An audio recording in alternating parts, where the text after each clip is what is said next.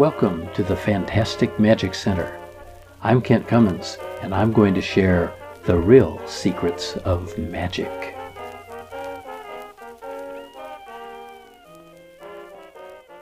What is the Austin Cabaret Theater? ACT Act. Well, I mentioned it before when I talked about the sandwich shops, see last week's episode, and we ran the sandwich shops from 1971 through 1986 when I became a full time professional magician. But after we had been running the sandwich shops for about 10 years, I remember that one of the employees, who was a dancer, uh, said, Kent, Kent, there's this wonderful opportunity. The Austin Melodrama Theater is closing. The people are moving up north to somewhere in Oklahoma, I think, and uh, the theater's available. Well, I'm a magician, so I love theaters, and Margot and I had been to some shows at the Melodrama Theater. It was loads of fun. It was in the Village Shopping Center in North Austin. You threw popcorn at the villain and went hiss boo and then yay for the hero. Very traditional melodramas, loads of fun, and in fact, the space was available. I was able to negotiate a lease. We decided that we were going to reopen it as a theater, but we didn't want to be stuck with just doing melodrama, and that's why we called it the Austin Cabaret Theater, because we wanted cabaret seating, meaning tables and chairs, instead of just an audience of rows of chairs. And one reason for that was hey, we were in the sandwich business. We had three shops, I believe, at that point. So we decided to add the sandwich shop menu to the Austin Cabaret Theater. Sounds like a perfect plan. Our first show was Phantom of the Opera. I should probably tell you this is 1981. This was before the famous Phantom of the Opera that we all love the music of and so forth. It wasn't even a musical, it's just a little, probably Samuel French play, but it was the show we were going to start with. Oh, I shouldn't tell you about the first play. I should tell you about getting the theater set up because the first thing I needed was a director.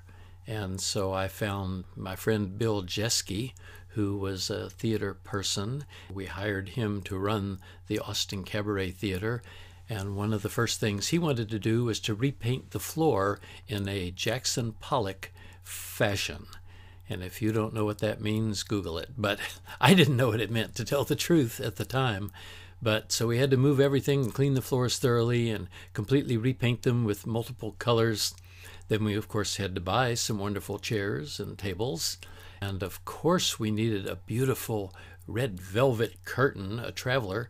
We got one of those from a, I believe it was an old theater company in San Antonio. Of course, we bought a wonderful popcorn machine.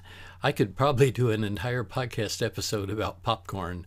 Uh, I don't know if I ever will, but uh, popcorn has been a huge part of my life, and it was, of course, a huge part of the melodrama theater. And so the fact that we were going to do some melodramas meant that we felt like we absolutely have to have popcorn. Plus, I think popcorn's a very good side for a nice sandwich. But I said we didn't just do melodramas. We opened with uh, Phantom of the Opera, which was a small theater production. We did everything from the crazy melodramas like uh, Lily the Felon's Daughter to the effect of gamma rays on man in the moon marigolds, a fairly serious piece of drama. The sandwich shops were profitable at that time, so we were able to spend some money to really set it up nice. I remember it well. On the weekends, we had Children's Carousel, a series of children's programs. The Great Scott and Judy, Austin's dominant magicians of the time, were frequent guests there. Of course, I performed, the fantastic Kent Cummins. In fact, that's one of the biggest shows I've ever done for just two people. There was one Sunday where one mom brought her daughter to see the Children's Carousel show, and they were the only ones who came. She said, I understand, we'll just leave. And I said, No, I'm all set up. I might as well do a dress rehearsal if nothing else, and since you two are here, I'll do the whole show for you. And I did, and they were appreciative, and it was fun, and it was the right thing to do. Children's Carousel was, of course, one of my favorite programs, but because I had a theater, it was also a great place for the Magic Club to meet, the International Brotherhood of Magicians, IBM, Ring 60. So we had lots of magic shows, including magic shows for the public. We had the world famous Austin Magic Auction, took advantage of the fact that I owned a theater. One of the things, on a personal note, that I remember from the theater is that was the time when I got a little skin cancer on my nose, a basal cell carcinoma. A plastic surgeon who loved magic happened to be the guy who was treating me. That was in 1981, and it's all fine. Uh, I've never had a recurrence or anything. But he was treating it with a cream that turned my face purplish black all around the nose and I had a TV interview. And thank goodness they didn't have high definition TV back then because, as I recall, I just covered my nose and middle of my face up with Clearasil and did the interview. Strange memories. Another strange memory from the Austin Cabaret Theater is the time we did Sweeney Todd. Our children came to see the show because why wouldn't they? And our daughter still to this day claims she was traumatized by seeing the demon barber of Fleet Street. She won't eat meat pies to this day. Now, I mentioned the uh, Phantom of the Opera. Oh my gosh, it was a bad production. it was embarrassing. It was just terrible. I'm not sure exactly what went wrong, but it was not a good start. After that, we had a number of really good shows. I thought we did a pretty good job with, with most of our programs. Probably the most popular was Count Dracula. My friend Michael Kahana, who I met, by the way, I believe uh, he was involved with the uh, Phantom of the Opera, but he was the director of Count Dracula. And of course, I was able to do a little bit of magic to add to it. I wasn't in the show, but I helped with magic direction. It was a very popular show. We did it in October, so people are thinking Halloween, and Count Dracula was just the perfect show. I'm still very, very proud of the theater in general and that show in particular. And Michael Kahana remains one of my good friends to this day, although uh, he has moved around the country from East Coast to West Coast. Nevertheless, I talk to him at least once a year when he calls me on my birthday. Michael's dad was a rabbi, and so he wanted anything in life except being a rabbi, and he decided to get into theater. And that's, of course, uh, where our paths connected and crossed, and where we remained friends for a while. I even visited him in New York City when he was working, I believe, for a theatrical lighting company, and we saw shows together.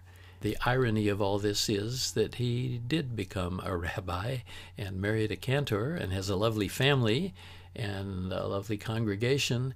And when he calls me on my birthday, I'm proud to tell my friends, yes, my rabbi calls me on my birthday every year. No, I'm not Jewish. I just have a very good friend who's a rabbi. Somebody suggested that I should produce him from my giant top hat illusion, pulling a rabbi out of my hat.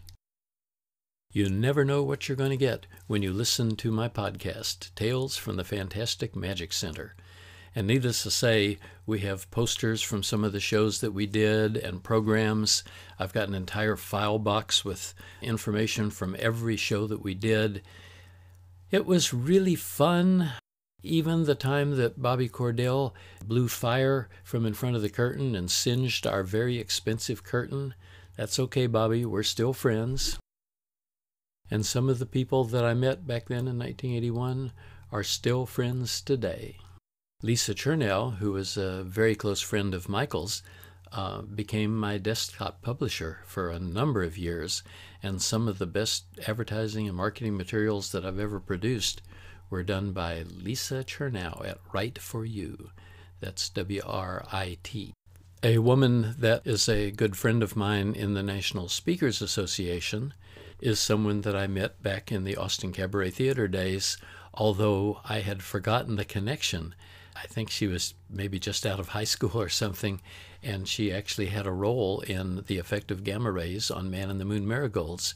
And I was going through some of the old files and saw her name and couldn't believe it because I had no idea. And when I showed her the program, she says, Oh gosh, don't tell anybody. I don't want anybody to know I'm that old. Seriously? who cares? Point is, a very talented young woman. What could be better than a magician who has his own theater? Yes, it was marvelous, a dream come true in so many ways. I was able to have a telephone interview with David Copperfield not too long ago when I was writing a column about magicians' theaters for the Linking Ring magazine.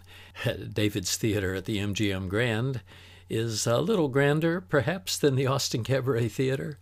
We were actually able to share experiences because there is something different about having your own magic theater. And I learned things from Bill Jeske, our executive director. Funny, Bill decided to call himself Sam because of Sam Witch, so he became Sam Jeske for the purposes of the theater.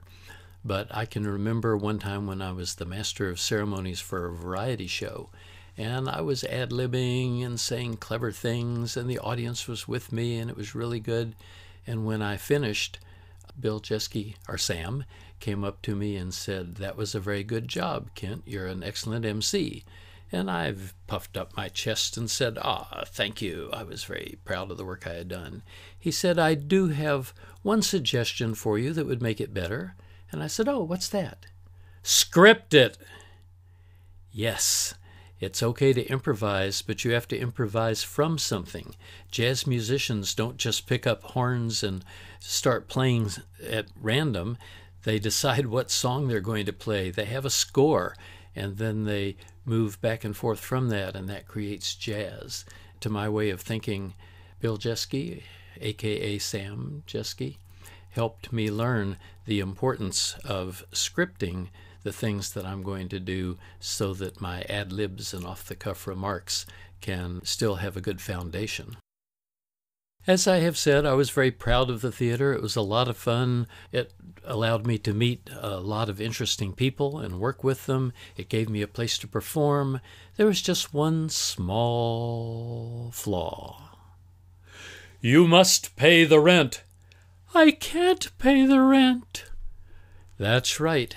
It was in a shopping center, what they call a cluster shopping center, which I find a little ironic at the moment, but that's not the point. The point it was not an enclosed mall. It was a very large space. I don't remember how many square feet now, but there were a lot of them. We had a very big backstage space behind the stage, not just backstage, but a scene shop and all of that. And even though every show that we did took in more money in ticket sales than in what we had to spend to put on the show, the overhead was thousands of dollars a month. And I don't know that we ever made our overhead, October maybe with Count Dracula. And we probably made a profit that month, even paying overhead. But month after month went by, and we were getting farther and farther in the hole. And pretty soon it reached the point where the whole sandwich shop chain would be going out of business if we didn't somehow get out of our lease. And so, after about a year, the Austin Cabaret Theater came to a close. I negotiated with the landlord, and they agreed that they would try and release the space and let me out of my lease once they got it released, and that I could pay off the back rent that I owed, probably several months by then, a little bit over time. With that obligation off of our shoulders, we became profitable again and were able to pay off the debt over time. So I suppose there was a happy ending, but there was no deus ex machina to save the theater. And I discovered that some of my non theater friends and even a theater cousin don't necessarily know what deus ex machina means. And my understanding of it, deus ex machina, God in machine, I believe, is what it means. And in the very old early days of theater, they would write these elaborate plots and scenarios that could never be solved. And then a basket would come down from the flies with maybe a fairy or a wizard or something in it, or I suppose an angel, since it was God in machine. They would wave their wand or make their mystic passes or whatever it was that they did and uh, bring the entire play to a conclusion, to a happy conclusion. Deus ex machina. But we didn't have that. What we had was uh, fun, entertaining, and uh, very expensive experience. But hey, for one magnificent year, I had my very own magic theater. I'm Kent Cummins. Join us next time for more tales from the Fantastic Magic Center. And if you'd like even more information, well, join us on our website, fantasticmagiccenter.com. Kent cannot preserve the secret legacy of magic without your support. Start today by going to fantasticmagiccenter.com and clicking the red Join Our Patreon button.